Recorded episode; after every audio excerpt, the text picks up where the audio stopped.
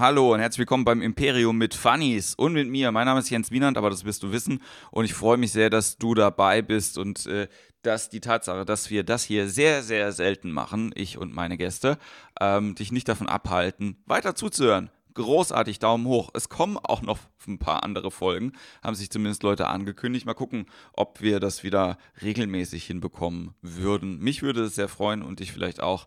Genau, naja, ähm, ich rede am Anfang jetzt von dem Podcast mit meinem Gast Thomas Spitzer auch gleich äh, darüber, dass es eben viele andere Podcasts gibt. Und äh, dementsprechend kann ich das total nachvollziehen, wenn quasi das eigene Zeitmedienbudget aufgebraucht ist. Aber umso cooler, dass du dabei bist. Ähm, wenn du Bock hast, rauszugehen, check doch mal die Facebook-Seite vom Kleinkunstimperium. Ähm, aktuell ist die aktuelle Webseite down, was ein bisschen schade ist. Ich versuche das gerade irgendwie wieder hinzubügeln. Äh, ich freue mich auf viele Sachen, die jetzt hier gerade passieren. Wir haben September in Mannheim und das Wetter ist geil.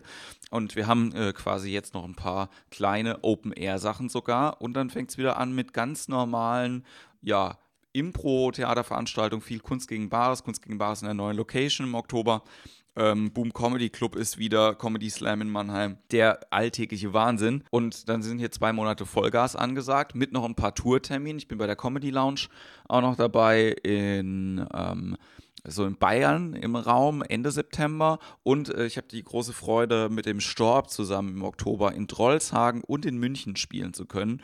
Und ich spiele auch nochmal Solo in Düsseldorf jetzt in nächster Zeit. Also, wenn ihr das hört und Bock habt, vorbeizukommen, dann äh, schaut einfach mal auch auf meiner Facebook-Seite oder Webseite. Ähm, ich versuche die Termine da mal alle hochzuladen. Ich bin da sehr schlecht drin, das auf meiner Webseite zu machen. Egal. So, wir kommen zu unserem heutigen Gast, Thomas Spitzer. Äh, ich kenne Thomas schon ein bisschen länger, auch aus der Zeit äh, von Poetry Slam und wir haben nicht so viele gemeinsame Veranstaltungen gehabt, lustigerweise. Also es war einer von den Leuten, wo man mal gewusst hat, dass der rumwuselt und auch sehr erfolgreich ist, aber wir haben uns nicht so oft gesehen. Ähm, lustig ist, dass wir uns jetzt quasi im Comedy-Kontext des Öfteren begegnet sind. Dementsprechend haben wir uns auch einfach unterhalten. Äh, ich fand, es war ein sehr, sehr tolles Gespräch. Ich hoffe, äh, dir, euch gefällt das auch. Ich wünsche euch jetzt erstmal ganz viel Spaß beim Gespräch mit Thomas Spitzer.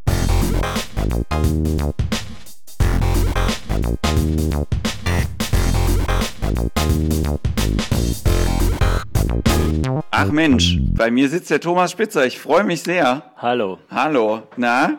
Na? Wie geht's dir? Du bist wieder da aus den USA. Genau. Ich war jetzt drei Monate in den USA. Drei Monate. Ja. Aber äh, also ich habe es ja so ein bisschen verfolgt, irgendwie bei eurem Podcast auch, äh, dass du so ein bisschen erzählt hast, auch von, äh, von den Sachen aus New York. Und ähm, hörst du unseren Podcast noch? Ja, natürlich. Echt? Ja. Ich, Je jede Folge? Ich höre nicht jede Folge. Ich gebe zu, ich, ähm, aber das liegt ein bisschen daran, dass ich bei meinem Podcast-Konsum äh, keinen Rhythmus habe. Ja, also ja. es ist so, es kommen äh, quasi Sonntag, Montag kommen quasi äh, zwei raus, die ich eigentlich hören müsste und dann wechselt sich immer ein bisschen, äh, bisschen ab. Ich höre, also die, äh, die ich regelmäßig höre, ist eurer.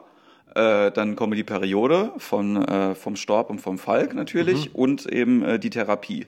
Das sind im Moment so die äh, Duo-Podcasts, sage ich jetzt mal, mhm. die ich viel einfach, äh, ja, einfach höre. Ja, unser muss man noch sagen, vielleicht Comedy Gold mit Thomas Schmidt, damit er sich nicht. Ich hätte es später nochmal gesagt, ja, aber ja, gut, dass du es jetzt schon gesagt hast. Wenn, ihr, wenn ihr jetzt umschalten wollt, macht nee. das doch. Nee, nee, ich will nur, dass der, äh, dass der nicht. Äh, dass ich ihm noch quasi einen Shoutout gebe hier, Thomas Schmidt. Ja, wir reden, wir reden nachher noch über, ja, über, über, den Schmidi. Also, du bist aus den USA äh, wieder da. Mhm. Ähm, war das geplant, dass du drei Monate weg bist? Ja.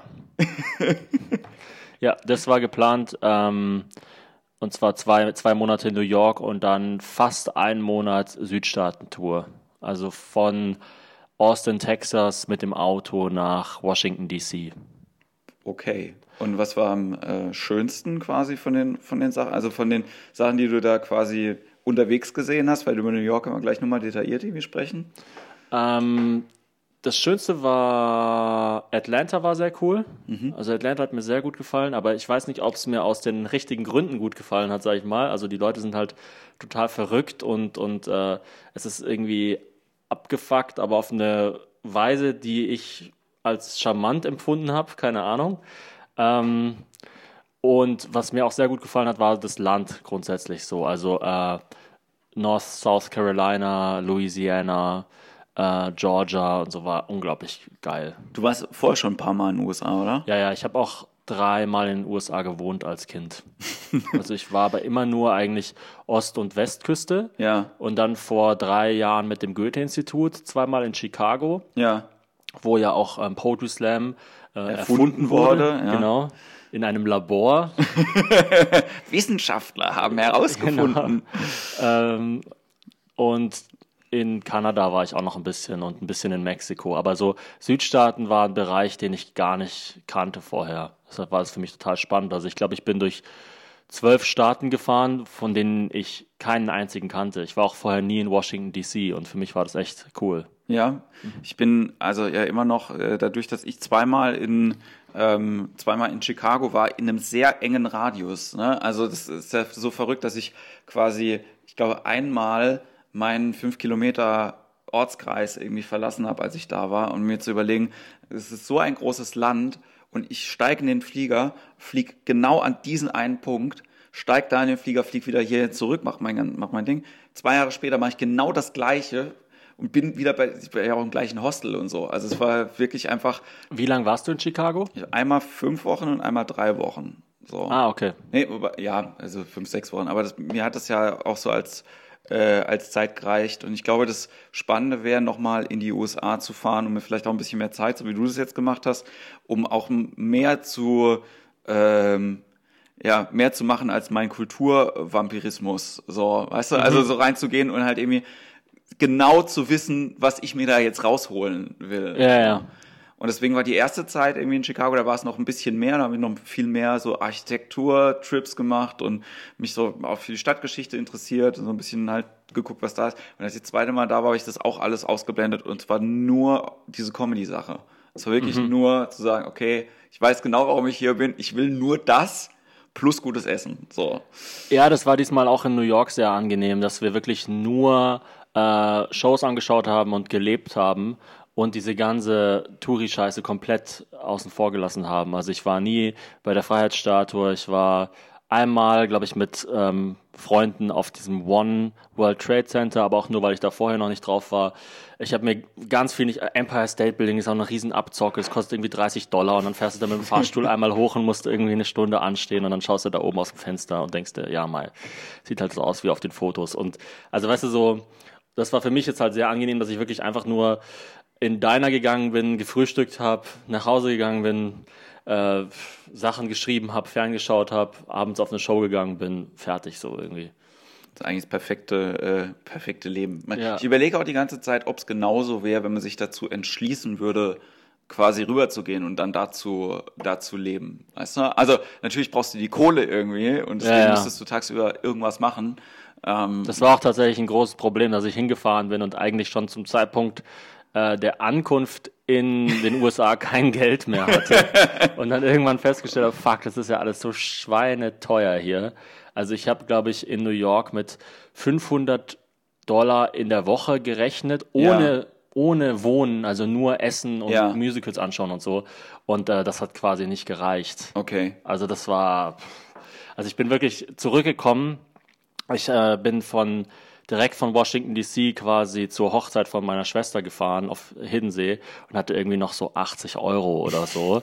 und auch nur, weil ich ähm, dann in New York angefangen habe, noch Rechnungen zu stellen, die halt immer so auf der Strecke geblieben waren und Ja. so. Und mir dann halt noch so mein Geld noch so zusammengestottert hat, aber es hat wirklich so gerade so gereicht. Und ich habe auch zu ein paar Kollegen, äh, die Rechnung an mich gestellt hatten, gesagt, ähm, ich geb's dir, wenn ich, äh, wenn ich wieder zurück bin und Ja. so. Also ich musste echt so anfangen, Beträge rumzuschieben, weil weil es einfach, ja, es war einfach unglaublich. Ja, und das denke ich halt irgendwie auch, ne, so, also dass dann dieser, dieser Traum davon, da zu sein und das zu machen und so, es ist halt einfach auch scheiße teuer. Und wenn du halt irgendwie da drüben bist, hast du halt keine Krankenversicherung, so, die da, also, ne, ich glaube, man könnte das geschickt machen, irgendwie hier noch krankenversichert sein mit einer Auslandskrankenversicherung und dann halt irgendwie lange weg sein einfach, so.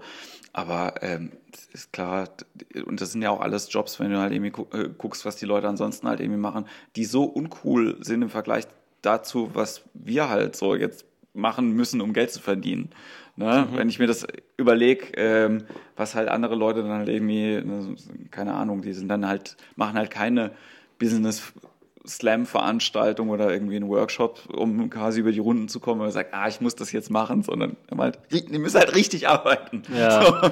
ja, deshalb war das auch ein großes Privileg, ein paar Mal mit dem Goethe-Institut unterwegs gewesen zu sein. Ich war einmal mit dem Goethe-Institut in Brasilien, äh, einmal in China und zweimal in den USA. Und das Coole ist halt wirklich, dass man zum einen ein Land viel besser kennenlernt, wenn man drin arbeitet, also wenn man wirklich was zu tun hat, weil dann fängt man auf einmal an, sich zu überlegen, ähm, wo steht hier denn ein Drucker, wo kriege ich denn hier den Kaffee her? Also wie so so ganz äh, normale Sachen und äh, zum anderen, weil halt einfach Geld reinkommt. Das Problem war ja nicht nur, dass äh, ich unglaublich viel Geld ausgegeben habe in den USA, sondern dass auch einfach nichts reingekommen ist ja. in der Zeit. Das ist das, das was ich auch äh, quasi, ne, ich habe ja jetzt das große Glück, irgendwie ein paar Mal mit der AIDA gefahren zu sein, jetzt noch ein paar Bookings irgendwie habe bis nächstes Jahr. Äh, hoffen wir mal, dass das äh, auch so weiterläuft. Aber mhm. wenn man dann halt irgendwie sagt, ja, ich fahre auf der AIDA mit, dass du halt auch deswegen bezahlt wirst, einfach weil du Opportunitätskosten hast. Also du hast ja, halt ja. einfach keine also allein das, also dafür bin ich meinem Studium sehr dankbar, meinem äh, äh, Makro, Mikroökonomie, um das verstanden zu haben, was Opportunitätskosten sind. So mhm. halt irgendwie einfach dadurch, dass du eine Sache machst, was anderes nicht machen zu können. So. Ja, ja, also es war auch immer früher das Coole beim, bei den Slam-Touren, dass du ja nicht nur pro Abend irgendwie einen Huni bekommen hast, sondern du musstest ja nie was zu essen kaufen, ja. nie, nie, also du hast die, die Wohnung in der Zeit auch nicht benutzt. Also du musstest ja auch, wenn du zwei Wochen Wochen unterwegs warst, musstest du die Wohnung dafür ja auch nicht putzen und so. Und ja. Du hast ja nichts gebraucht. Du hast keine, ähm, kein Toilettenpapier, kein Shampoo, kein, diese ganzen Sachen, die man halt so braucht, um zu leben, äh, die brauchst du ja alles nicht. Deshalb bist du dann, wenn du, sag ich mal jetzt mal 1000 Euro im Monat verdient hast, bist du ja super über die Runden gekommen, weil du ja, ja. weil ja nichts weggegangen ist. Genau. Wenn, wenn, alle Mahlzeiten bezahlt werden und all, alle, ähm, alle Betten und alles, pff, da, da sprichst du auch schon an, wir teilen uns quasi eine Vergangenheit äh, in unterschiedlicher äh, Ausformung, aber ähm, du hast auch ganz lange Poetry Slam gemacht. Äh, mhm. Ist, glaube ich, auch, würde ich fast sagen, deine Bühnensozialisierung oder hat es ja, mit ja. irgendwas anderem angefangen? Also ich habe früher als ähm, Teenie so in Bands gespielt und stand da auch schon so ein bisschen auf Bühnen. Okay. Und ähm, was? Was für, was für Bands waren du hast, so, hast mir nee, nee, Signal nee, gegeben, oder? Ich ah ja, okay, geil. Äh, ich wusste gerade nicht, ob du mir jetzt ein Signal gibst. So, äh. Aufhören. Nicht reden, nicht, nicht nein, nein, nein. Ähm, ja, äh, nee, ich, ich, hab, äh, ich stand äh, mit mehreren Bands auf den Bühnen. In, in Ulm, wo ich äh, als Teenager gewohnt habe, gab es eine unglaublich große Rock- und Punkband-Kultur und ich habe da irgendwie E-Bass gespielt und dann äh, da ein paar Auftritte gehabt. Und äh, habe als Kind auch immer so rumgefilmt bei uns in der Familie und so und bin da auch so ein bisschen drauf gekommen. Ich habe auch immer schon gerne Vorträge gehalten und solche Sachen. Aber ja, dass ich quasi auf die Bühne gehe mit dem Ziel, Leute irgendwie zu unterhalten oder so, es hat erst mit äh, Poetry Slam so richtig angefangen. Und das machst du auch seit 2009 stand ich, glaube zum ersten Mal auf der Bühne und dann irgendwann habe ich noch ein Jahr Pause machen müssen, weil ja. ich äh, meinen Bachelor in Mathe fertig machen musste und danach habe ich eigentlich wieder bei Null angefangen. Okay. Also, ich denke, so richtig selbstständig gemacht habe ich mich 2013 und angefangen aufzutreten, so richtig mit einem Plan, habe ich, glaube ich, 2011, 2012. Das ist sehr parallel. Es war mir gar nicht so bewusst, dass das quasi das gleiche ähm, Zeitmanagement halt irgendwie ist, weil im ersten Slam habe ich auch 2009 gehabt und selbstständig bin ich auch seit 2013.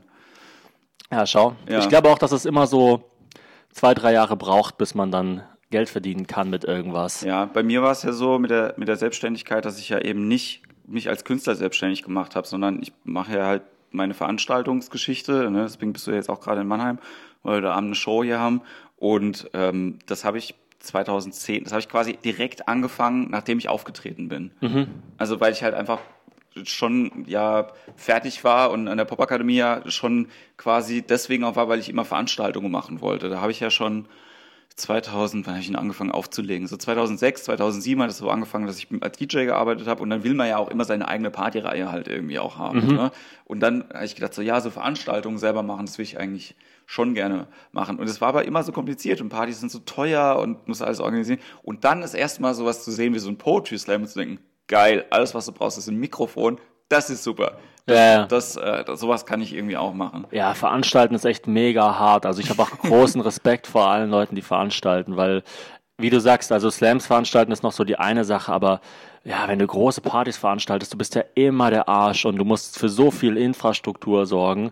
Und ähm, nicht nur ist es kacke, wenn es nicht läuft, sondern auch wenn es zu gut läuft, kann es auch richtig kacke sein. Also weißt du, wenn mal... Wenn die Leute dir die Bude einrennen, Wenn die Leute die Bude einrennen und du dir, du dir die Frage stellen musst, ab welchem Punkt wird es jetzt kriminell? Ja. Ab welchem Punkt wird es jetzt richtig gefährlich? Stell mal vor, du hast 5000 Leute irgendwo und nur eine Toilette oder so. Ja. Oder irgendjemand kippt um und, und äh, es sind keine Sanitäter da und so. Also du hast halt nur so diesen, diesen ganz kleinen Bereich. Als Veranstalter ist man eigentlich immer so, so Icarus, weißt du, so entweder, entweder es kommen 20 Leute und du machst irgendwie 5000 Euro Miese Ja. oder es kommen halt 3000 Leute und du bist mit einem Bein im Knast. Ich- und du bist halt immer so dazwischen. Ich glaube bei mir, ähm, dass ich das jetzt halt so mache, wie ich es mache, ist halt, glaube ich, zwei oder drei so grundsätzliche Prinzipien halt irgendwie zugrunde. Das erste war halt, also auch, dass ich mit, wie du ähnlich, so mit Punk halt irgendwie aufgewachsen bin, so, und halt irgendwie Punk und Hardcore halt immer dieses Do-it-yourself als Ethos halt irgendwie auch einfach hat. Das kennen ja viele Leute schon gar nicht. Das ist, also das finde ich auch immer ganz verrückt, wenn man halt eben mit Leuten redet, die mit Hip-Hop sozialisiert worden sind, die das immer schon so ein bisschen wie soll ich das sagen, edgy finden, wenn man so Sachen selber gemacht hat. Ich gemeint so, ihr habt das doch auch in der Kultur halt irgendwie hier mit, mit Fanzines und ich gemeint so, ja, aber es ist schon so, dass das Label kommen muss und dann so, na, Ja, bei Hip-Hop ist doch auch so Each One Teach One und so. Die haben doch auch so dieses, dieses in der Jugendhaus-Swag. ja, ja, aber da habe ich auch immer das Gefühl, das kommt halt irgendwie so aus so einer, ach, jetzt sage ich ein böses Wort irgendwie, aus so einer Gutmenschenhaltung, weißt du? Also so, das sind so diese, diese Rucksack-Leute äh, halt irgendwie, die selber auch nichts geschissen, also die, die dann sagen, eh, dann mache ich es jetzt selber, so halt irgendwie, weil auch keine Aufmerksamkeit halt irgendwie da ist. Bei Punk war das, glaube ich, grundsätzlich auch so, mal in, den, in den 70ern, dass halt kein Label sich dafür interessiert und gesagt hat, eh, machen sie es jetzt selber. Aber dass das zu, einem, zu einer richtigen Ethik geworden ist, ne? halt irgendwie auch eine Kultur daraus erwachsen kann, die halt irgendwie sagen so, pass auf, äh, ich habe hier ähm, ein Buch auch rumstehen, das heißt äh, they, have, äh, they Could Have Been Bigger Than Amy, wo halt einfach quasi von Punk-Labels äh, aus den USA ein Komplettkatalog von äh, Vinyls veröffentlicht worden ist, der halt einfach riesen, riesengroß ist. Ne? Ja, ja. Man einfach sagt so, dadurch, dass halt da natürlich auch viele Leute das gemacht haben und wie viele Leute da auch quasi da, damit ähm, zurechtkommen, also ne, Strich drunter, aber das ist so der, äh, der einer von meinen Grundpfeilern, wo ich halt irgendwie sage, so ich mache das. Der zweite ist, dass ich gesagt habe, ich mache keine Veranstaltung, wo ich mehr als 1000 Euro Verlust habe. So, also egal wie es halt irgendwie auch ist, so das begrenzt mich halt natürlich irgendwie auch oben in den Gewinn, aber das gibt mir halt einfach ein gutes Gefühl, halt irgendwie, dass ich irgendwie, ey, selbst wenn heute Abend keiner kommt, ich alle Künstler bezahlen muss, ich die Werbung bezahlt habe und so, also mehr als ja, jetzt irgendwie ein bisschen mehr vielleicht, aber so 1000 Euro ist so ein Limit, wo ich halt irgendwie denke, wenn ich das jetzt irgendwie verkacke, dann muss ich einen Monat irgendwie arbeiten, dann ist irgendwie gut. Wenn mein Bruder keiner ins Restaurant kommt, der ist halt richtig am Arsch. So, Ja, halt, ja. also, Ja, ja. Ja, aber also die Selbstständigkeit ist ja eh schon ein hartes Pflaster und ich glaube, Veranstalter sind dann nochmal in einem, also es gibt quasi so, ja, alle Leute, die sich selbstständig machen, sind quasi eh schon Psychopathen und dann so in diesem Kreis sind dann die Leute nochmal, die veranstalten und das ist eigentlich, es ist vollkommen wahnsinnig, aber für manche Leute funktioniert's und da habe ich einen großen Respekt davor. Ja, also ich, ich finde, also ich habe immer so einen Respekt wirklich vor, vor so Leuten, die so Festivals organisieren. Das finde ich immer richtig, Ja, das ist auch super krass. Ähm, also was auch immer das für Festivals halt irgendwie sind, es kann auch ein Literaturfestival sein oder so ein Filmfestival oder so, wo ich halt immer denke so, ey, wie viele, wie viele Leute ihr quasi erstmal auf eure Seite holen müsst, um das irgendwie möglich zu machen. Ja. So, das ist halt schon richtig, richtig verrückt so. Und das, äh, Und das ist sau wichtig, weil es gibt viele gute Künstler in Deutschland, finde ich, aber wenig gute Veranstaltungen. Also es gibt also es ist wirklich wichtig, dass äh, Leute da auch ein Interesse dran haben, eine gute In Infrastruktur zu schaffen für, für Künstler. Ich, ähm, da sprichst du was Lustiges an. Wir waren jetzt gerade auch irgendwie bei uns in Berlin kurz gesehen. Ne? Und äh, da ist es ja jetzt zum Beispiel so, dass die Veranstaltungsinfrastruktur, was die Open Mics angeht, für Comedy finde ich eigentlich sehr, sehr gut. Ja, also für, wahnsinnig gut. für die Organisation. Für den Endkonsumenten es ist total beschissen. Also ich Wie- wie finde, meinst du das? Im Sinne von, naja, also es ist quasi nicht äh, ersichtlich, wo ich hingehen soll. Weißt du? Also so, ich habe keine, ich hätte keine Ahnung, wo ich, wo ich Comedy gucken kann in Berlin. Ja, weil Aber das ist in Berlin auch echt nochmal eine spezielle Situation, weil du so wahnsinnig viele Veranstaltungen hast. Also du hast halt zum Teil wirklich tausend Veranstaltungen am Tag. Das ist halt echt so. Also Ja. so, das ist halt ungelogen. Es sind äh, zum Teil äh, 500 bis 1000 Veranstaltungen an einem Tag. Und ähm, es sind ja, glaube ich, schon 70 allein englischsprachige monatlich stattfindende Open Mics oder irgendwie so. Das ist eine absurd hohe Zahl. Und ich glaube, in Berlin Publikum zu erreichen, ist eh völlig unvergleichbar mit allem, was man sich so vorstellen Ja, kann. das mag stimmen.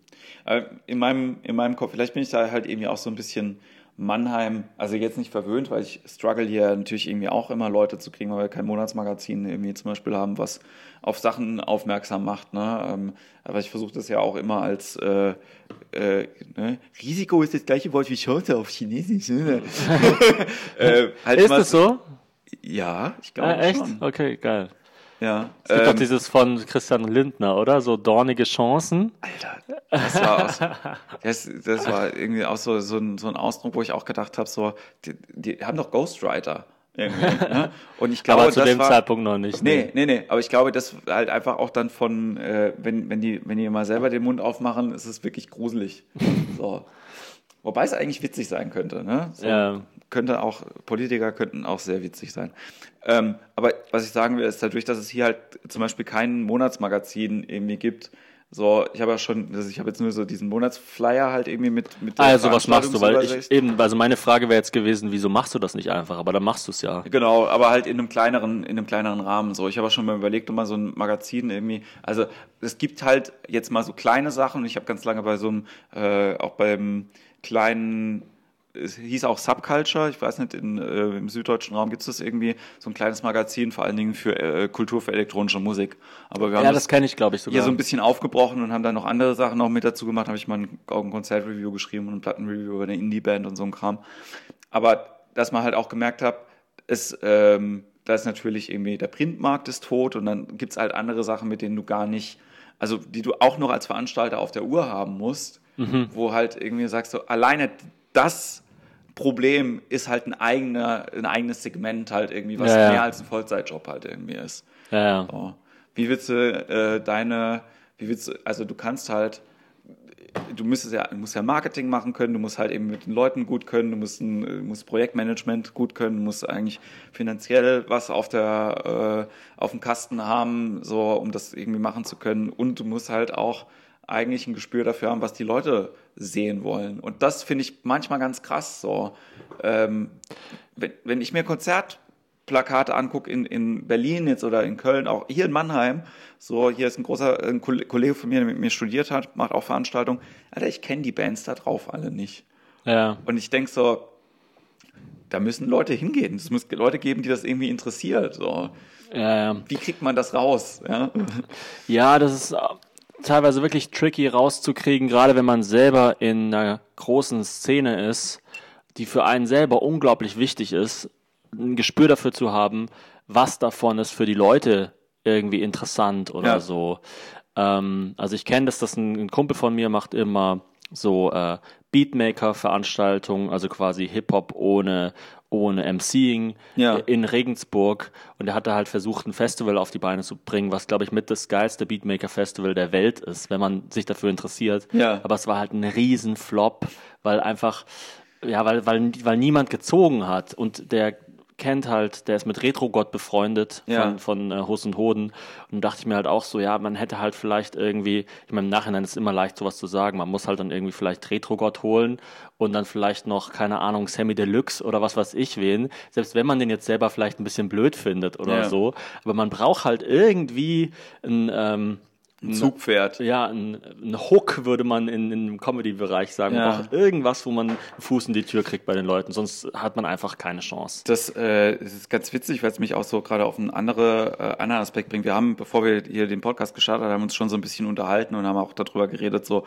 ne, äh, ob in den USA alles geil ist, ja, oder was da halt irgendwie auch gut ist. Aber ich glaube, bei einer Sache äh, bleibe ich dabei und das glaube ich auch ein guter, guter Punkt halt irgendwie, warum sich Comedy auch irgendwie schwer tut. So, du hast vorhin auch gesagt, so, du hast nicht so richtig ein, ein Ziel irgendwie, auf das du irgendwie hinarbeitest. Ich glaube, es ist auch generell schwer, wenn du in Deutschland Comedy machst, ein Ziel vor Augen einfach zu haben, mhm. weil es wenige Idole gibt, denen du nacheifern kannst. Im Sinne von, ah, das ist ein Karriereweg, den ich genauso gerne gegangen wäre, zum Beispiel. Ja. ja?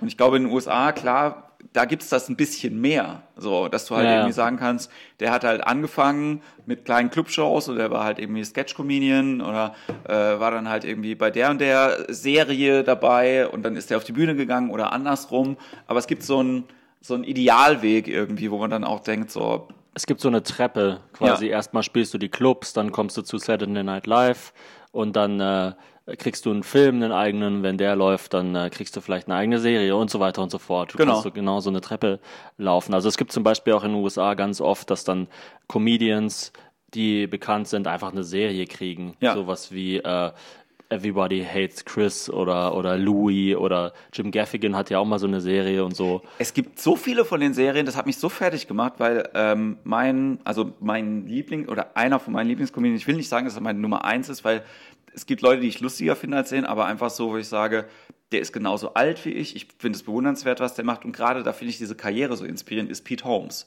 mhm. der auch mit Crushing so eine Serie halt irgendwie hat, ja. wo er einfach sein Leben als Serie auch hat. Und seitdem ich weiß, dass er das macht, habe ich so mich ein bisschen damit auseinandergesetzt, wer denn da noch so sehr. Das ist verrückt. Einfach. Ja, ja. Wobei bei Crushing ist ja noch Judd Apatow dahinter, oder? Und HBO und genau, so. Das ist genau. ja aber es ist nochmal ganz, ganz anders fett aufgezogen als jetzt diese ganzen kleineren Serien. Genau, aber es ist trotzdem immer, also ne, natürlich da, du sagst, es ist fett aufgezogen und ich glaube aber trotzdem in den USA ist, dass Pete halt irgendwie sagt so, ja, ist schon geil, aber da, ne? Also ja. jeder auch nochmal sagt, das ist ja das, wo ich eigentlich hin will. Also selbst so jemand, der schon für uns top-notch halt irgendwie ist, immer noch so ein bisschen sagt so, oh Mann, hm, hm. so. Oder wenn du halt auch die Podcasts von denen halt irgendwie auch hörst, der war zum Beispiel äh, zu Gast bei äh, What the Fuck bei Mark Maron ja. und was ich sehr, sehr lustig finde, weil ich höre mehr Pete Holmes als What the Fuck und ich habe so das Gefühl, die beiden haben so einen, so einen Kampf miteinander halt irgendwie. Aber Mark Maron hat, glaube ich, mit jedem einen Kampf. also ich finde es immer geil. Ich, ich find, bin immer fasziniert davon, wie gern ich Mark Maron höre im Kontrast dazu, wie asozial ich den eigentlich finde. Also mit wie vielen Leuten der sich einfach anlegt und dann irgendwie zu denen hingeht und sagt, das ist keine Comedy, was du da machst und so. Und ähm, ja, mit wie vielen Leuten der in seinen in seinem ganzen Werdegang so Kleinkriege geführt haben muss, ja. ist unglaublich. Vor allem im Vergleich dazu, wie unlustig der eigentlich ist. Also er ist ja wirklich nicht wirklich ein guter Comedian so. Nee, ich finde, es ist ein großartiger Storyteller. Und ich finde, ja. dass er, wenn er sich Mühe gibt, auch gute Punchlines machen kann. Das muss man auch sagen. So. Und was er halt saugut kann, ist so, ähm, die, so blöd es klingt, so die menschliche Psyche ergründen. Also ja. wenn er einen Gast da hat, weiß der genau, an welchem Punkt er noch hingehen kann und, und wenn der Gast was erzählt ähm, von, von einem schlimmen Erlebnis, weiß er ganz genau, äh, ah, das ist jetzt noch interessant, das noch ein bisschen auszuloten. Ja. So. Also er ist wie so ein, äh, wie so jemand mit so einer Grubenlampe, der irgendwie so in der menschlichen Psyche seiner Gäste rum, rum, äh, rumsucht und das macht er wirklich sehr, sehr, sehr, sehr gut. Ja, und ich, äh, also ich glaube, aber er als Person ist, glaube ich, unausstehlich. Also sagt er auch selber, dass er sich selber unausstehlich findet. Ich, ähm, hast du hast du Glow gesehen? Ja, ja, da finde ich ihn sehr gut. Finde ich ihn auch sehr, sehr gut und ich glaube, es war für ihn nicht schwierig, diese Rolle zu spielen. Nee, war überhaupt, war überhaupt nicht schwierig. Und ich finde interessanterweise auch, dass er ein besserer Schauspieler ist als zum Beispiel Louis oder so. Also ich finde, er ist wirklich ein wahnsinnig guter Schauspieler. Ja. Aber ich glaube halt auch, weil er so viel Scheiß erlebt hat in seinem Leben und das auch, weil er so, ähm, ja, weil er manchmal unausstehlich ist, aber er hat ein paar sehr, sehr krasse Sachen über die menschliche Psyche gesagt. Eine von äh, Mark Marons Lieblingszitaten, ähm, ich hoffe, dass es von ihm ist, also er hat gesagt, dass es von ihm ist, ähm, aber es ist eigentlich fast zu gut ist, äh, dass er mal gemeint hat, äh, er hat Angst vor dem Monster, das er kreiert hat, um sein inneres Kind zu beschützen. Mhm. Das finde ich so ein wahnsinnig schönes Bild. Also das kennst du ja vielleicht auch, dass man ja, eigentlich, ja. eigentlich will man nur ein kleines Kind sein, was durch die Welt äh, läuft und spielt und so. Und dann merkt man irgendwann, wenn ich das bin, werde ich die ganze Zeit nur ausgenutzt. Ja. Und dann irgendwann äh, entwickelt man so eine Persönlichkeit, dass man sagt, hierhin und nicht weiter und so. Und auf einmal ist man so, man, man entwickelt halt so eine Art Ego oder was weiß ich was und, ähm, und wird selbstbewusster und, äh, und dann äh, irgendwann äh, läuft man Gefahr, nur noch diese Person zu sein, die man so entwickelt hat, um in der Gesellschaft zu funktionieren. Und das ist ein saukrasser Spruch, finde ich.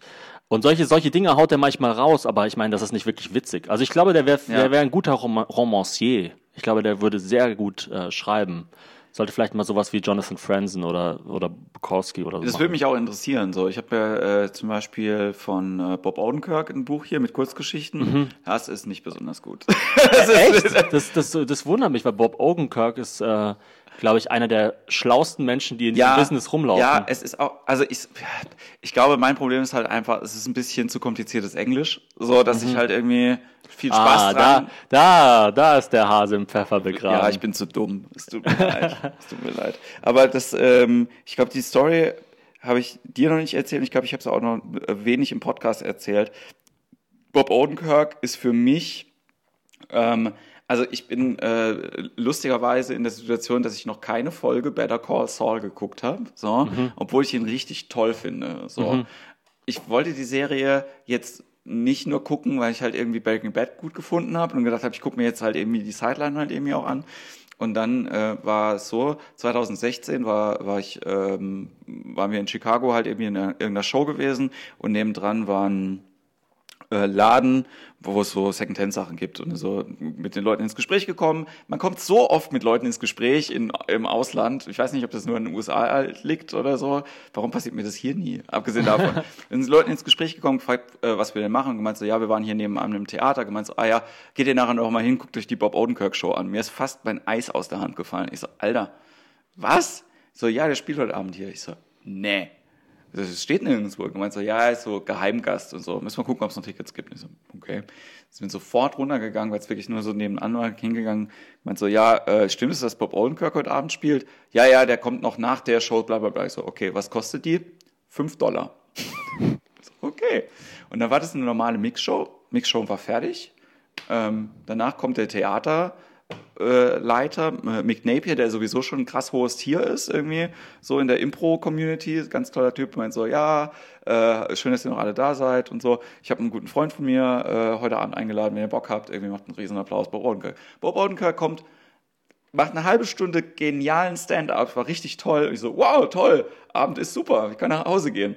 Er geht von der Bühne runter, der Theaterleiter kommt nochmal und gemeint so, es war super. Oder ja, ja, er gemeint so, ja, ich habe mir was zu den Themen aufgeschrieben, über die er geredet hat. Und macht danach zu den Themen, über die er gerade Stand-up gemacht hat, nochmal 20 Minuten Storytelling. Mhm. So ehrlich, dass es wehgetan hat. Ich saß echt da so teilweise mit Tränen. War richtig, aber auch gut, lustig. Mhm. Das ist fertig. Danach kommt Bob Odenkirk auf die Bühne, jetzt verabschieden. Wir waren schon zwei Stunden in der Show gesessen. Meint so, ja, äh, können eigentlich noch ein bisschen reden, oder? So, ja. Und dann setzen sie sich hin und reden halt eine Stunde über Comedy auf der Bühne.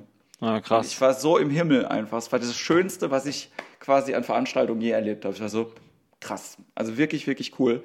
Und es hat mich aber auch so ein bisschen, ähm, wie soll ich das sagen?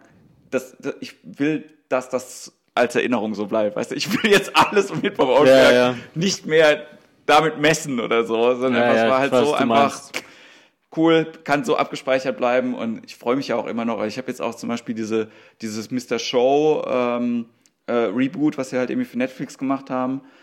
Mr. Show, hast du das mal angeguckt? Irgendwie diese nee. Sketch-Serie von denen? Tipp äh, für dich und für da draußen. Ähm, Mr. Äh, Mr. Show, Sketch, äh, Duo-Sketch, äh, TV-Format von Bob Odenkirk aus den 90ern, auch so SNL-mäßig. Mega absurd einfach. Mega mhm. absurd. Und dann auch ähm, äh, Kids in the Hall, auch Sketchformat aus äh, Kanada, auch sehr sehenswert. Ich habe mittlerweile einfach Angst vor Serien, weißt du, ich, ich, äh, jede Serie ist eine neue Droge und ich muss sie dann immer zu Ende schauen und so und ich mache mittlerweile echt einen Riesenbogen um alles, was mich irgendwie anfixen könnte, was irgendwie ein, ein neues Universum ist, in das ich eintauchen muss und so. Ähm, ich, man sagt ja auch so, man, man zahlt äh, eine Note nicht, dass sie kommt, sondern dass sie geht, weißt du so? und genauso ist es bei Filmen auch. Ich genieße das einfach bei Filmen, dass sie dann vorbei sind. Ja. So, dass, dass ich einfach weiß, okay, ich gehe jetzt dahin. Ich gehe auch unglaublich oft ins Kino, also wirklich so einmal die Woche oder so. Und dann gehe ich da einfach hin, ich gehe da rein, ich schaue mir das an und danach ist es vorbei.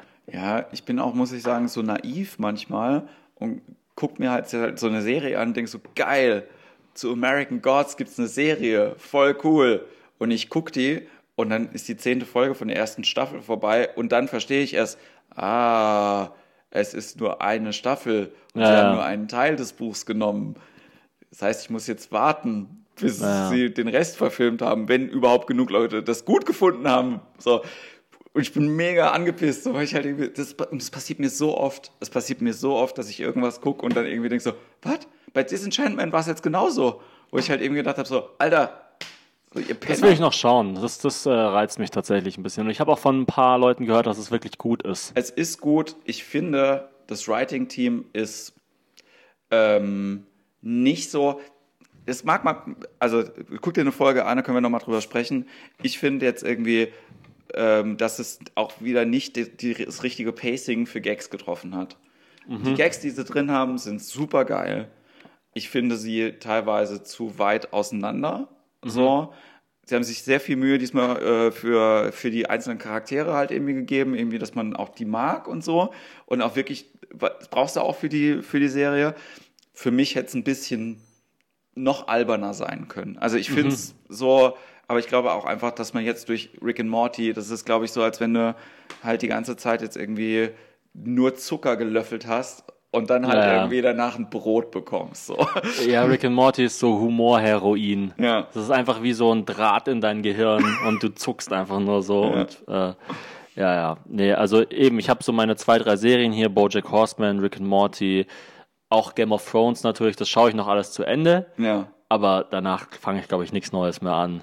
Ich finde es auch interessant, wie Serien, also habe ich das Gefühl, wieder so ein bisschen abnehmen. So dieser ganz große Hype, so, ah, das ist jetzt die neue Erzählform und was Ja. weiß ich was, hat wieder ein bisschen nachgelassen, weil man irgendwann merkt, so, ja, an Sopranos und Six Feet Under kommt dann halt irgendwie doch nichts ran. Habe ich beides nicht gesehen. Ja, also Six Feet Under musst du dir unbedingt anschauen. Ich glaube, das äh, Staffelfinale von Six Feet Under ist mit das krasseste, was ich je gesehen habe. Äh, was nicht gut ist, äh, das zu sagen, weil jetzt bist Ja, du ja. wahrscheinlich enttäuscht und so. Aber das fand ich wirklich unglaublich stark. Die Serie habe ich auch zweimal komplett durchgeschaut. Ähm, ja, aber ach, ich weiß auch nicht. Ich bin ein großer Filmfan und ähm, ich bin auch einfach ein Fan von, von kurzen Sachen. Also ich mag es, wenn Filme 80 Minuten lang sind Ja. oder, oder wenn Bücher 150 Seiten haben.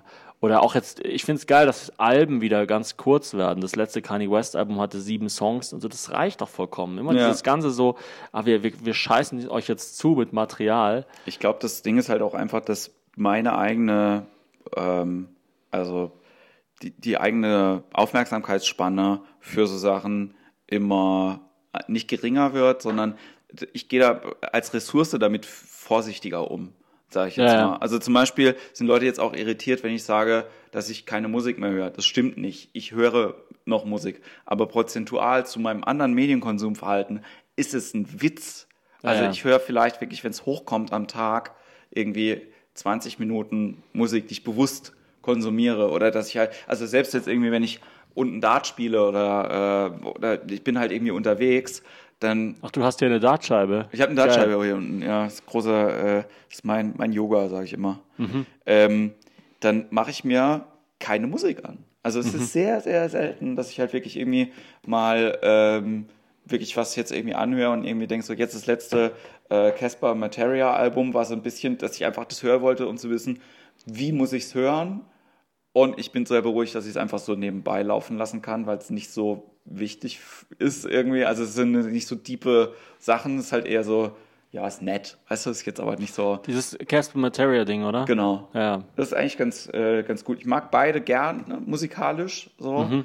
Ähm, war da jetzt irgendwie auch neugierig, einfach wie das, äh, wie das klingt, wenn die was zusammen machen. Ja, ist glaube ich von den Produktionen her gibt's da nicht viel in Deutschland, die da drüber kommen. Vielleicht noch irgendwie Peter Fox und Jan Delay, aber so einfach wie das musikalisch aufgezogen wird, ist bei äh, Casper Materia natürlich schon krass. Ja, und äh, also da muss man schon sagen, es ist ein, wirklich ein gutes Album. Das kann ich mir auch ein paar Mal, das kann ich ein paar Mal durchlaufen lassen. Wie lang ist das? Gute Frage, ich glaube auch zwölf Songs. Also ich glaube, es Ja, ist okay, auch, das ist äh, auch, hart lang, an auch lange.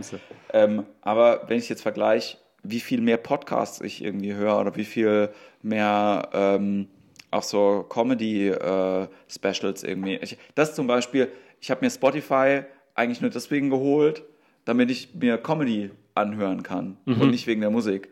Und jetzt ähm, habe ich relativ wenige Specials irgendwie mir da angehört, aber ich gucke auch wenig, lustigerweise, sondern ich höre wirklich ganz viel immer so, so Meta-Sachen oder ähm, weil ich lieb Filme halt irgendwie auch und ich gehe halt immer noch oft ins Kino und dann habe ich gemerkt, ah geil, es gibt ja Filmpodcasts, wo Leute über schlechte Filme reden oder über gute Filme oder Hast das- du äh, Mission Impossible 6 gesehen? ja, Und wie findest du den? ich finde ihn sehr gut. Der ist super, gell? Das ist einer, also ähm, es war wirklich so, ich versuche das auch immer mit Kinoerlebnis halt irgendwie auch so zu äh, korrelieren zu lassen. Ne? Also so zum Beispiel würde ich sagen, einer, ist, eins von meinen besten Kinoerlebnissen, das ich je hatte, war Avatar. Auch wenn das nicht der beste Film ist, den ich je gesehen habe, aber einfach, wo ich so rausgegangen bin und gedacht habe, so, wow, das war einfach krass, was jetzt gerade passiert ist. Und so ähnlich war es bei Mission Impossible irgendwie auch, Ja, weil ich auch so gedacht habe, so, wow, ich habe so einen Respekt vor Tom Cruise. So, es war einfach,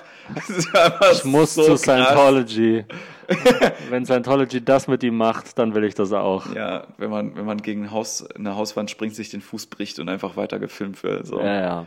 Nee, es ist echt unglaublich. Ich habe den zweimal schon im Kino gesehen und will mir ihn nochmal anschauen, weil ich den so geil finde. Ich glaube, das ist auch ein guter Film, um sich den irgendwie ein paar Mal anzugucken, weil der auch ähm, einfach so diese ähm, allein dieser Kampf im Badezimmer Ja. halt der hat auch so keine gut. Längen. Der hat keine, der hat ungefähr sechs Verfolgungsjagden oder so und dazwischen wird mal, werden mal ein paar Sätze gewechselt, aber eigentlich, die haben ja auch angefangen zu drehen, ohne ein Drehbuch zu haben.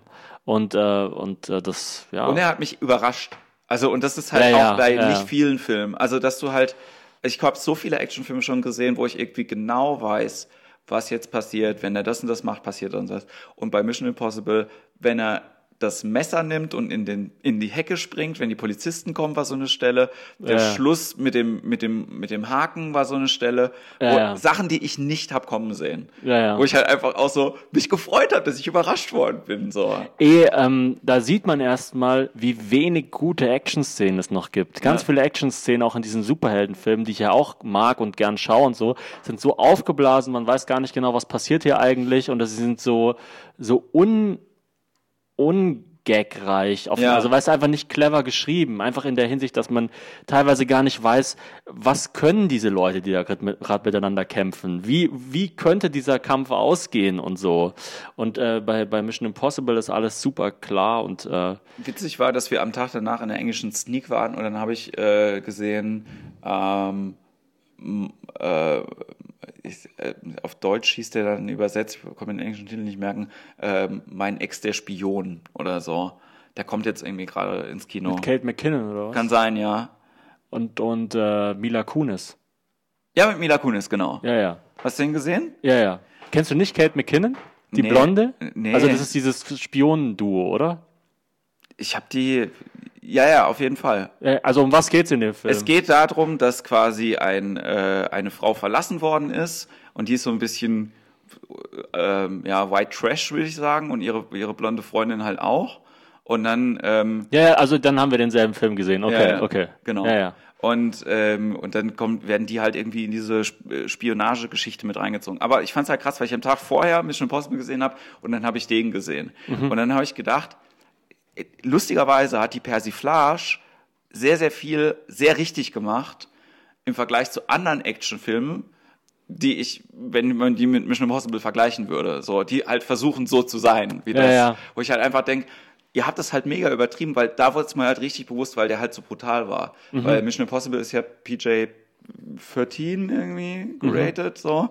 Und, ähm, und deswegen siehst du ja auch wenig Leute, die sterben oder so. Ne? Also Mhm. das ist ja schon, dafür war er ja jetzt schon brutal im Vergleich zu den anderen Filmen, auch gerade bei dieser Traumsequenz, wo er denkt, dass er den Typen irgendwie erschießt und so dieser andere, dieser Verarschefilm, mein, äh, mein extra Spion, fängt damit an, mit so einer jemand kriegt den Kopf geschossen Szene. Mhm. Und das ist so das harmloseste, was du siehst in der ja, ganzen ja. Zeit. Und dann habe ich gedacht so, ja, dieses mit der Gewalt umgehen ist die eine Sache und ne? Und dann habe ich gedacht so, aber alle anderen Sachen haben mich halt gelangweilt. Mhm. So, ich fand den lustig. Mhm. Aber so natürlich, die Handlung war super vorhersehbar, so, es waren keine, da war wirklich dieses, ich nehme ein Messer und springe in den Busch und mhm. jetzt kommen ganz viele Polizisten, hat mich mehr geflasht, auch wenn es eine einfache Auflösung halt irgendwie war, aber einfach habe ich gedacht, so cool, mhm. das mag ich gerne. So. Und ähm, das finde ich, haben Filme halt auch nicht mehr so oft, dass du halt wirklich so, so Momente hast, wo du dich drüber freuen kannst.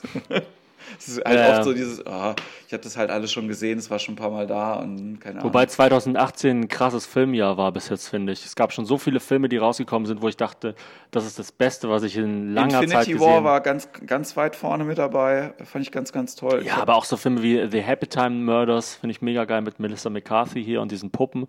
Der kommt ja jetzt bei uns erst. Ah ja, okay. Den habe ich noch nicht gesehen. also schaut euch, gut? ja, der ist super witzig. Echt weißt du, super. welches, hast du eine Ahnung, wer da, wer da mitge, also wer da das Team hinten dran irgendwie auch Ja, ähm, der Sohn von dem, der die Muppets erfunden hat. Ja, okay. Der hat den Film gemacht. War ein Riesenflop, glaube ich, aber ist super lustig. Ist echt richtig krass. Auch so ein geiles Nischenprodukt. Dann dieser Film von Bo Burnham, wo er Regie führt, Eighth okay. Grade, ist mega gut, mega ambitioniertes Projekt. Hast du was davon gehört?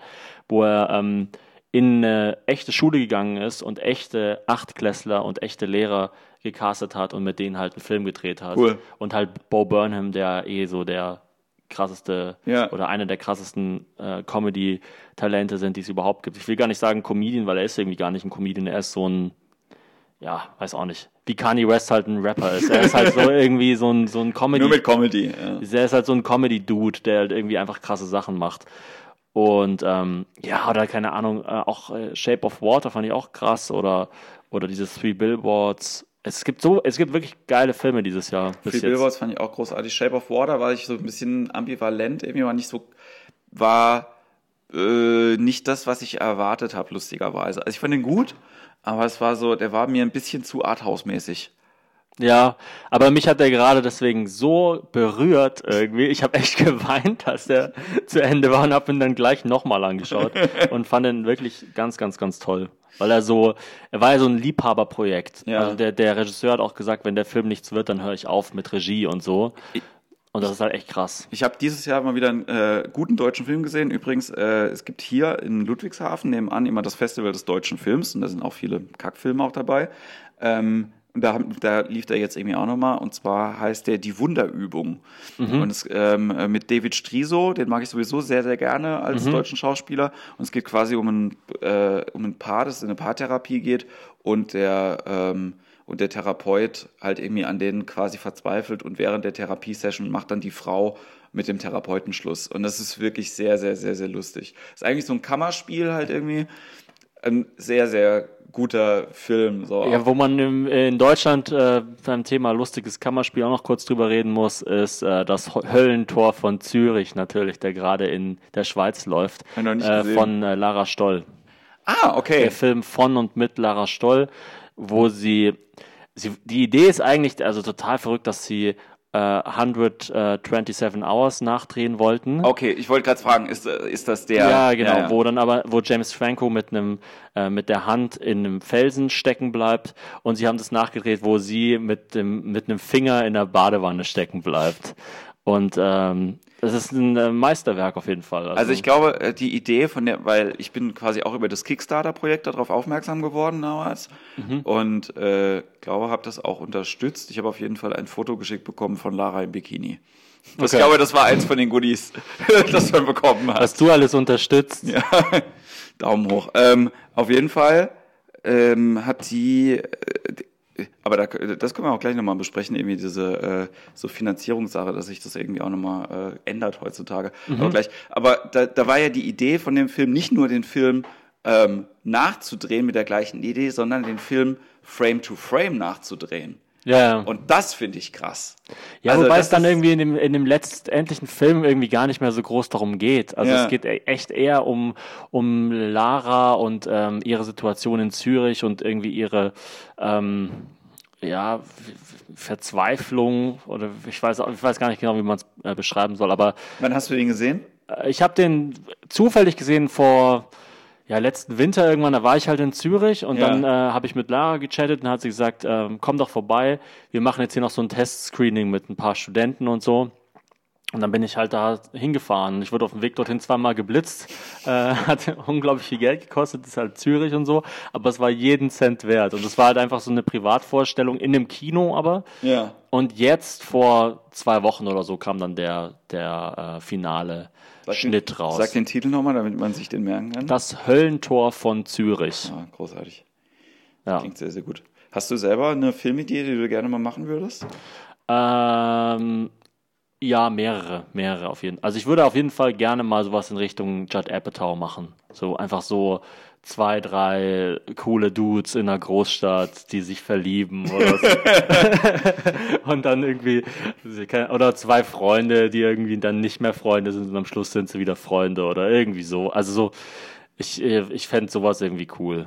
Ich habe heute so einen kleinen Clip gesehen von Erika Radcliffe, der mich auch total geflasht hat, wo sie in Berlin irgendwie ähm, einfach so über ihr Leben erzählt und äh, über ihre äh, sexuellen Erfahrungen und über ihre Auftritte und so. Und ich fand, ich finde sowas irgendwie geil. Ich weiß nicht, ich mag sowas wie wie Louis oder oder Seinfeld oder so, wenn einfach so äh, Comedians über ihren Alltag erzählen. Das Lustige ist irgendwie, ich glaube, wenn ich jetzt, wenn mir irgendjemand sagen würde, hier hast du alles Geld, was du machen, äh, was du haben möchtest und mach einen Film, ich würde, glaube ich, keine Komödie machen, sondern ich glaube, ich würde einen Horrorfilm machen. Ich hätte mega Bock, irgendwie, ich habe einfach, weil ich einen sehr, sehr gute, sehr, sehr guten Horrorfilm geträumt habe irgendwann mal. Also es ist einfach, das Setting ist sehr, sehr gut.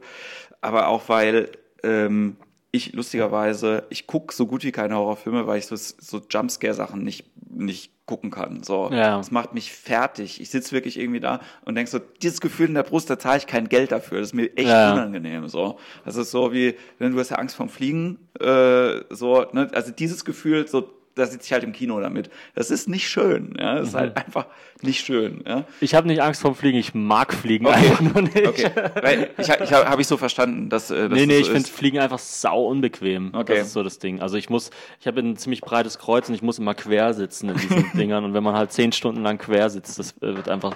Aber ich, ja, also klar finde ich irgendwie die, die Vorstellung abzustürzen ähm, nicht schön, aber ähm, Okay, weil ich habe ich hab nämlich früher ganz krasse Flugangst gehabt Mhm. und jetzt, also muss sagen, ich bin halt 2016 relativ viel geflogen, nämlich bestimmt zwölf Flüge gemacht irgendwie und dann ging es irgendwie. Also Man muss ja auch sagen, weißt du, wenn man, wenn man jünger ist, findet man ja die Vorstellung, tragisch zu verunglücken, total schlimm.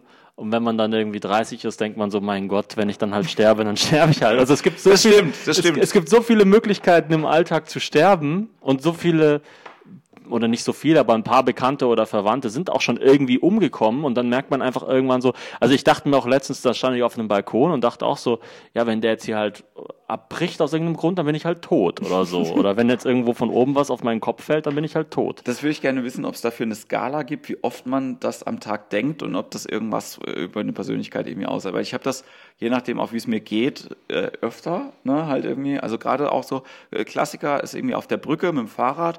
Schlimm ist es, wenn ich mit dem Auto unterwegs bin auf der Brücke und da passiert das oft so halt irgendwie. Also, und das ist dann nicht nur so, oh, wenn ich jetzt abstürze, das kann halt bis zu einer, kurz vor einer Panikattacke halt irgendwie auch sein, dass ich irgendwie denke so, oh, fuck, Alter, fuck, Ja, Brücke. man, man- sagt ja auch so, ähm, Höhenangst ist die Angst vor der Lust zu springen. Und das Ja. finde ich sehr schön. Ja. Also, dass man wirklich so, dass einen quasi die Tiefe so nach unten zieht und so. Aber ja, keine Ahnung.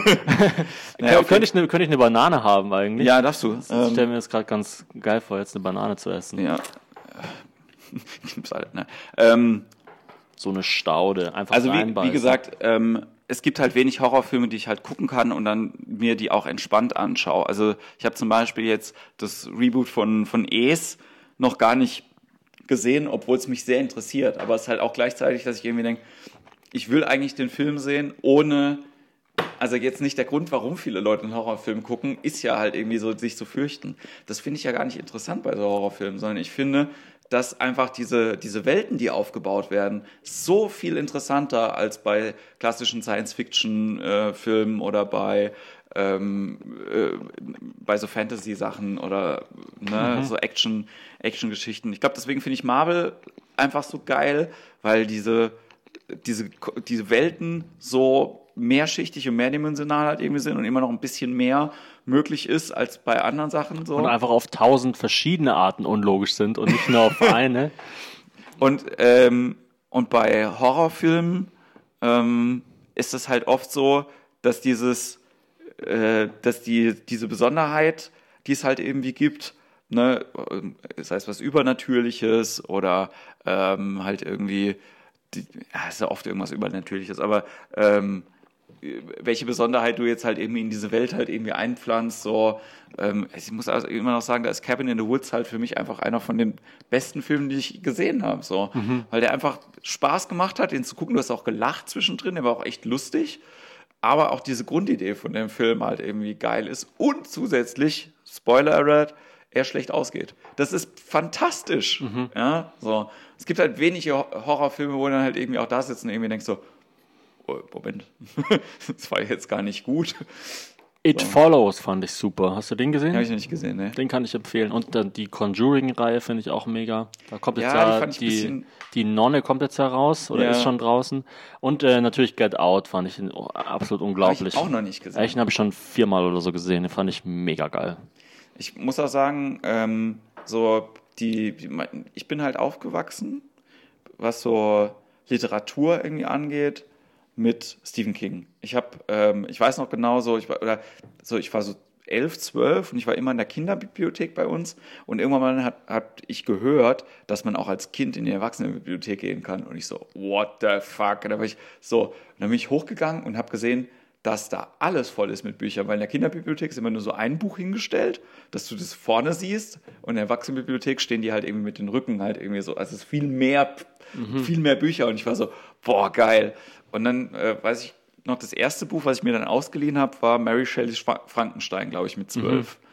Also ich war schon immer so, dass ich jetzt so Gruselsachen irgendwie auch spannend gefunden habe oder das Gespenst von Canterville, auch wenn es jetzt nicht klassisch Grusel ist, aber so, ähm, ja, ist schon irgendwie dadurch, dass es halt ein Geist ist und so. Ich habe das halt relativ früh gehört, aber auch mhm. immer Schiss davor gehabt. Mhm. Und dann habe ich gedacht, so, ich will das nicht, will das nicht. Und dann hat mir ein Kumpel gesagt, so, hey, lass uns mal Nightmare on Elm Street gucken. Habe ich gesagt, auf keinen Fall gucken wir das, weil ich fürchte mich zu. Er gemeint so, nee, nee, nee, wir fangen mit dem letzten Teil an, weil die sind lustig. Mhm. Und dann arbeiten wir uns nach vorne. Und es war wirklich so. Dann haben wir mit Nightmare on Elm Street, ich glaube, Teil 5 oder 6 angefangen und haben es dann nach vorne zu, durchgeguckt. Und dann ging das so. Und dann mit 14 das erste Mal Braindead gesehen. So. Und ich habe immer so Horror mit Comedy geil gefunden. Mhm. Und dann halt irgendwie irgendwann nur Horror geguckt und dann so Hellraiser zum Beispiel fand ich immer großartig. Ich habe Clive Barker verschlungen irgendwie, die Bücher von dem.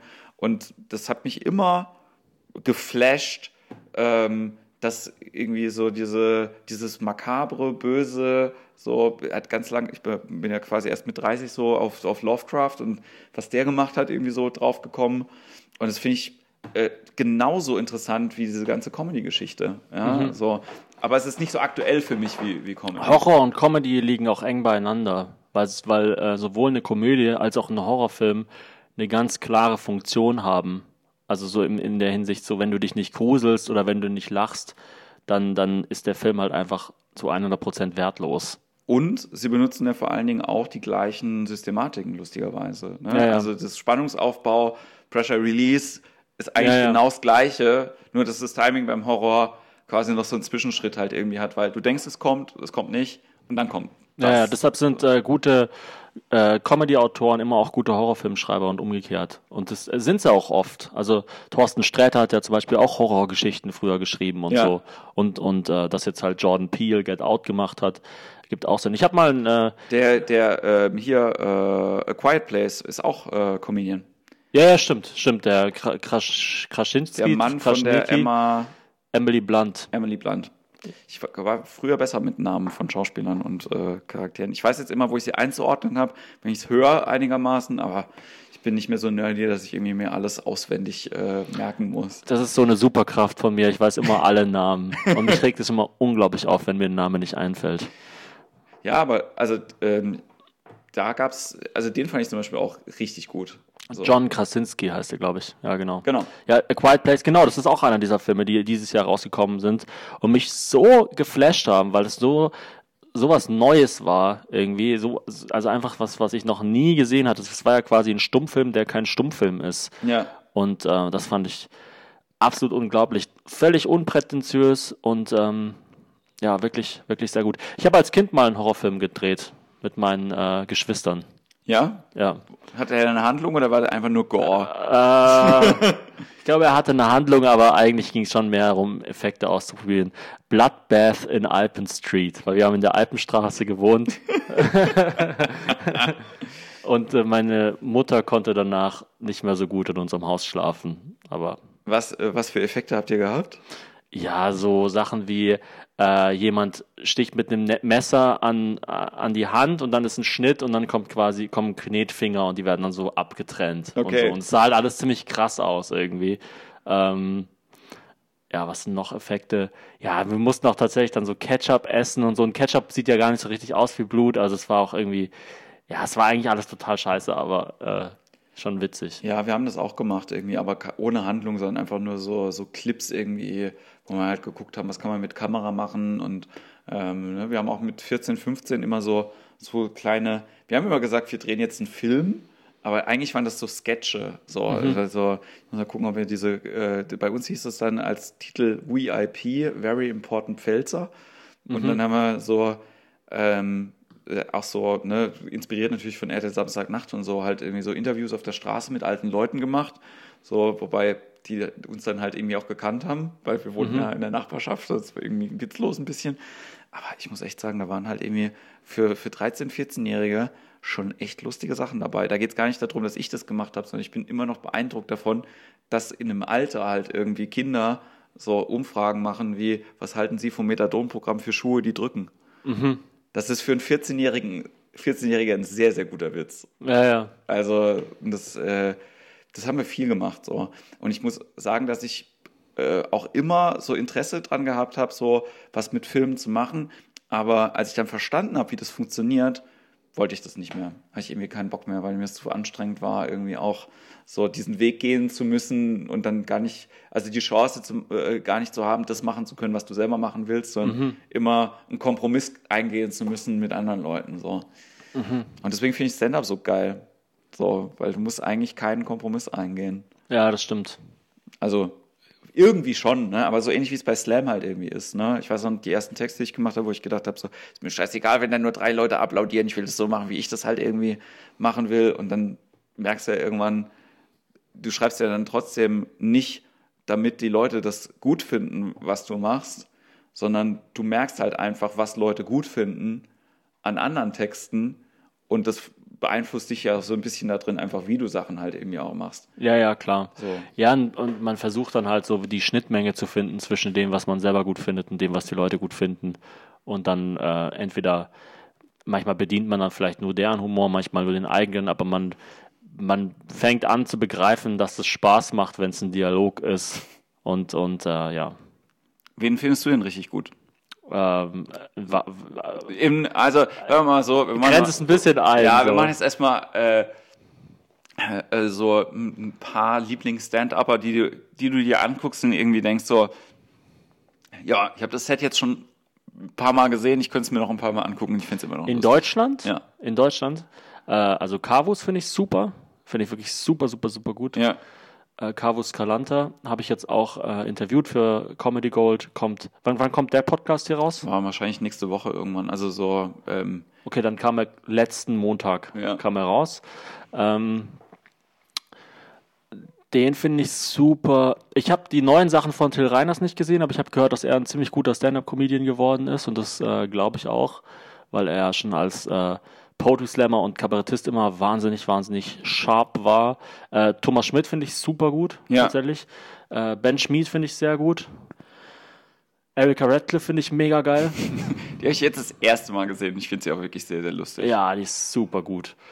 Ähm, Juri finde ich gut. Juri von Stavenhagen. Stavenhagen, den ja. habe ich ein paar Mal im Boeing gesehen, fand den sehr, sehr witzig. Ähm, ja, ich glaube, das war's so. Also ich glaube, die sind so. Ich weiß nicht, zum Beispiel so. Ich habe jetzt so ein bisschen ähm, über Felix äh, nachgedacht, weil Felix Lobrecht, weil der mit Carvus auch äh, so auf Tour geht oder so, ja. oder, zum, oder hat ein paar äh, Auftritte bei ihm gehabt oder so. Und, und Felix finde ich schon auch sehr gut, aber für mich ist der irgendwie, in meinem Kopf ist der gar nicht so richtig als Comedian abgespeichert, sondern eher so, wie Dr. Dre auch nicht als Rapper abgespeichert ist, sondern. Meinst, er macht so sein eigenes Ding. Ja, so, er ja. ist irgendwie so, er ist halt irgendwie so eine Marke und ist eher so, für mich eher so ein cooler Dude, der auch, der wirklich alles machen kann und bei ihm auch alles gut ist. Also ich fand sein Buch zum Beispiel auch mega geil. Er hat jetzt ja einen Podcast, der super, ja. super erfolgreich ist. Und ähm, ich könnte mir echt vorstellen, dass Felix irgendwann mal Bundeskanzler wird oder sowas. Ja, also der ist so, der ist so ein, so ein Typ, den einfach jeder mag und der mit allem, was er, was er macht, unglaublich viel Erfolg hat und so. Ähm, genau. Und, und deshalb, wenn ich jetzt über Stand-up-Comedians in Deutschland nachdenke, kommt mir nicht erst als erster sein Name, sondern ja. es ist irgendwie so, er ist einfach so, ein so ein cooler Typ. So, ich weiß auch nicht.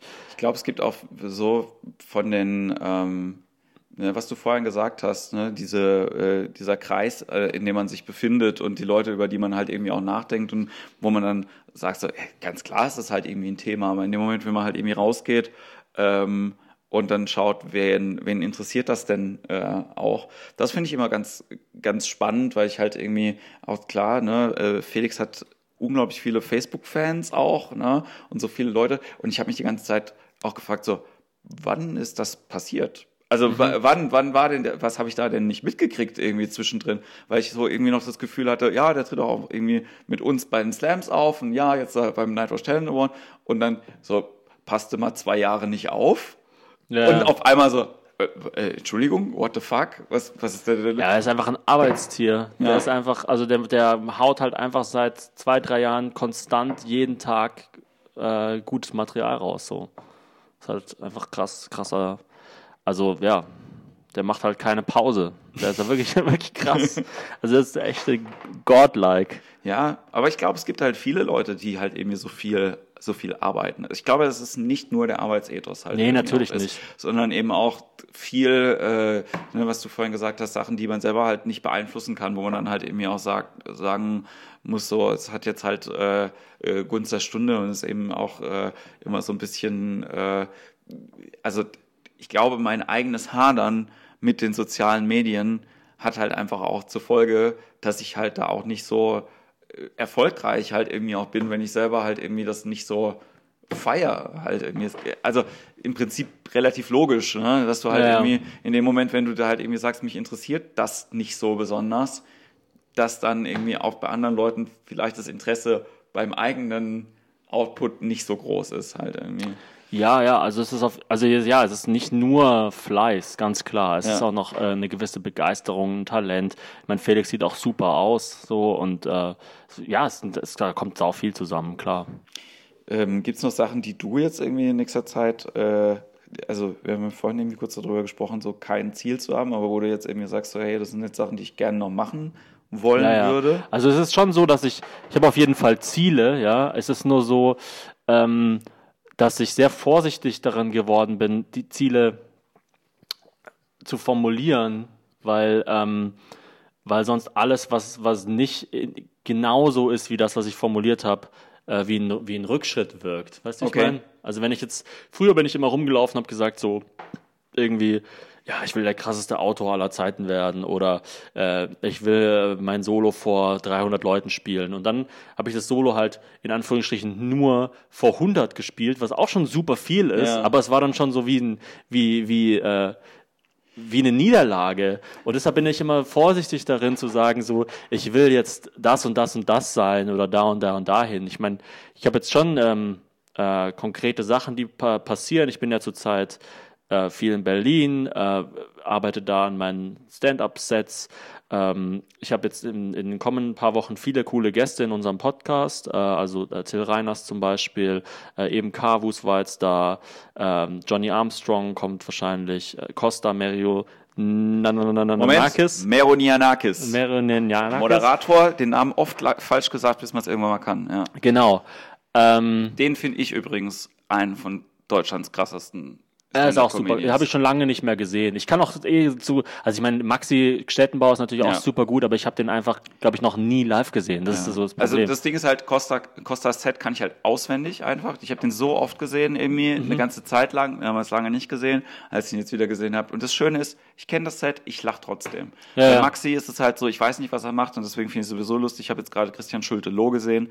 Der Wahnsinn, dieser Typ. Ey, es, ist, es gibt halt einfach hier Leute und ähm, wo ich halt irgendwie auch denke, so, ja, die sind halt einfach auch geil und die ist, ich, man würde halt wünschen, dass die einfach medial einfacher greifbar sind. So, mhm. es ist halt auch wirklich schwierig manchmal so, das die ganze Zeit halt so zu gucken, du musst dich ja fest committen, um up to date zu bleiben, was jemand macht zum Beispiel. Ne? Also ähm, sei es jetzt halt irgendwie, ich muss äh, ähm, auch dir folgen zum Beispiel, um jetzt halt irgendwie über den Podcast halt immer Bescheid zu wissen oder wo du halt irgendwie auftrittst und so weiter. Und dann gibt's andere Leute, wo ich halt irgendwie dann denke, so, warum kriege ich, warum weiß ich das? Warum habe ich die scheiß Info, dass die und die Band da und da auch spielt. So. Ich mhm. interessiere mich doch gar nicht dafür. Trotzdem kriege ich es irgendwie mit. Mhm. Ja, einfach weil es so ein, immer so ein kleines, äh, ne, immer so äh, irgendein Transportmittel gibt, was andere Leute halt irgendwie so, hier, mach das doch. Ja, ja Und Comedy hat das halt ganz wenig. Ja, ja das stimmt. Ähm, ja, äh, am 4. November kommt äh, unsere Südstaaten-Doku raus, die ich mit Hazel Brugger gedreht habe. Ja. Also die äh, wird auf meinem YouTube-Kanal veröffentlicht. Das wird äh, fast auch schon ein Film. Also es wird wahrscheinlich so 40, 50, 60 Minuten äh, haben. Und ähm, so mit, mit klassischem Thomas Spitzer Voice-Over? Ja, äh, äh, mal, schau mal schauen, mal schauen. Also äh, ich, ich, ich bin gerade noch so mal am Schneiden. Ich weiß noch nicht genau, in welche Richtung es geht und was genau der äh, Handlungsstrang wird. Aber es ist auf jeden Fall äh, viel, viel äh, geiles, geiles Zeug dabei. Dann wollen wir ein Weihnachtsspecial von unserer Hazelburger und Thomas Spitzer haben eine Show-Show machen. Ja die das dann wahrscheinlich anfangen. Ich habe dein Tattoo vergessen. Jetzt, also, weil ja? mir gerade wieder ein, ja, das ja, also so, weil die ganze Zeit irgendwie, ähm, also ich habe nicht vergessen, dass du es hast, nur jetzt eben gerade, wo du den, nur wo du den Namen komplett gesagt hast, mhm. fällt mir automatisch diese Tätowierung ja. ein. Ja, genau, also ich habe mir das, den, den Titel der Show ähm, äh, auf den unter auf den unteren Oberschenkel tätowieren lassen, genau. Ja, Was womit du hier am Tisch äh, quasi der zweitschlecht tätowierteste bist. Ja. ähm, ja, also jeder, jeder macht sich so hässlich, wie er kann. Ja. Ne? Und da, also da kommt ein Weihnachtsspecial raus? Genau. Und dann nächstes Jahr vielleicht noch eine dritte Staffel, müssen wir mal schauen. Und ja, wir werden das äh, weiter verfolgen. Also auf meinem YouTube-Kanal sind jetzt ein paar so kleine Reiseclips rausgekommen und ich werde auch immer mal wieder ein bisschen filmen, äh, ein paar Auszüge aus dem Podcast veröffentlichen. Äh, natürlich werden dann auch Live-Auftritte von mir veröffentlicht und so weiter und so fort. Und vielleicht schreibe ich auch noch für Bastard Lübbe jetzt wieder ein Buch. Muss mal schauen. Also ich habe eigentlich schon einen Vertrag bei denen unterschrieben, aber ähm, ja, mal schauen. Was so kommt. Ja, also auf genau. Jeden Fall, äh, auf jeden Fall auch viel zu tun. Und es klingt halt auch immer so, also ich finde es halt auch geil, weil es so ähm, alles auch DIY ist. Ne? Ja, also, ja, super. Es gibt auch eben andere Leute, die halt, die halt auch sagen so, ähm, ja, wir haben jetzt halt irgendwie gefilmt in den USA, es muss doch jetzt mal irgendjemand nehmen und schneiden. So, mhm. ne? Aber machst du ja halt auch selbst. Das ist auch der Grund, wieso ich zurzeit nicht so viel schaue, weil ich einfach so viel schneide, dass da eh schon viel ähm, Bildschirmzeit, sag ich mal, bei drauf geht. Und wenn du halt irgendwie sechs Stunden am Tag was schneidest, dann schaust du danach nicht noch zwei Stunden irgendwas an. Das war für mich immer ein Grund, warum ich gesagt habe, ich lege weiter mit CDs auf, ich will nicht digital auflegen, weil ich halt zu dem Zeitpunkt noch im Büro gearbeitet habe. Ich gemeint, ich schaue jeden Tag neun Stunden lang in den scheiß Computer. Ich habe keinen Bock, wenn ich jetzt irgendwo in einem Club stehe, dass ich ja, da ja. auch noch auf dem Computer halt irgendwie starr die ganze Zeit. Das macht für mich überhaupt keinen Sinn. So. Also auch wenn es viel bequemer gewesen wäre, aber es war halt so, deswegen kann ich das irgendwie auch total, total nachvollziehen. So. Und das, ähm, Ja, und ich glaube, das ist halt auch, wenn man, ihr glaubt gar nicht, wie lange das dauert. Schneidet mal selber irgendwas. Ja? Es dauert verdammt, verdammt, verdammt lange. Aber ich liebe es. Ich liebe es zu schneiden. Ja? Ja, ich mache das total gerne. Ich weiß gar nicht genau warum. Da, da fallen irgendwie meine, da fallen so viele Sachen zusammen. Meine Bildschirmsucht mit meiner äh, Lust irgendwie, ähm, keine Ahnung, rumzuschnipseln. Und ich, ich weiß auch nicht, wenn ich vom Computer sitze und Filme schneide, dann bin ich in meiner eigenen Welt irgendwie. Das ist für mich total geil. Ich muss auch sagen, das ist äh, bei so schön das irgendwie auch ist mit der Selbstständigkeit und dem ähm, und dem Veranstalter sein und so. Ich glaube, ein Grund, warum ich halt irgendwie auch sowas hier selber mache, ja, ist halt einfach, dass ich diesen Arbeitstunnel sehr gerne mag. Mhm. Und den hast du wenig, in Anführungszeichen, wenn du Künstler halt irgendwie bist. So. Also klar, ist geil, wenn du das dann hast, dann bist du auch im Flow, wenn du schreibst oder so. Mhm. Aber es gibt wenige Sachen, wo du zum Beispiel dieses Gefühl auch hast, wie jetzt zum Beispiel im Rechner zu sitzen und zu schneiden oder halt mhm. halt irgendwie diese eine Sache auch zu machen. Äh, wird noch zum Schluss irgendwie äh, gerne was sagen. Das, was du vorhin gesagt hast mit den Zielen formulieren, das finde ich sehr, sehr spannend, weil ich äh, habe mich noch nicht mit dem Thema neurolinguistische Programmierung auseinandergesetzt. Ich habe mir aber ein Buch dazu gekauft. Mhm. Und ich war jetzt gerade auf der IFA ja, und habe eine Woche lang ähm, quasi Leuten erzählt, wie geil der Ofen von AEG mit Dampf ist. So. Mhm. Und nach vier Tagen, wo ich das anderen Leuten erzählt habe, war bei mir selber so, das ist schon ein geiler Ofen.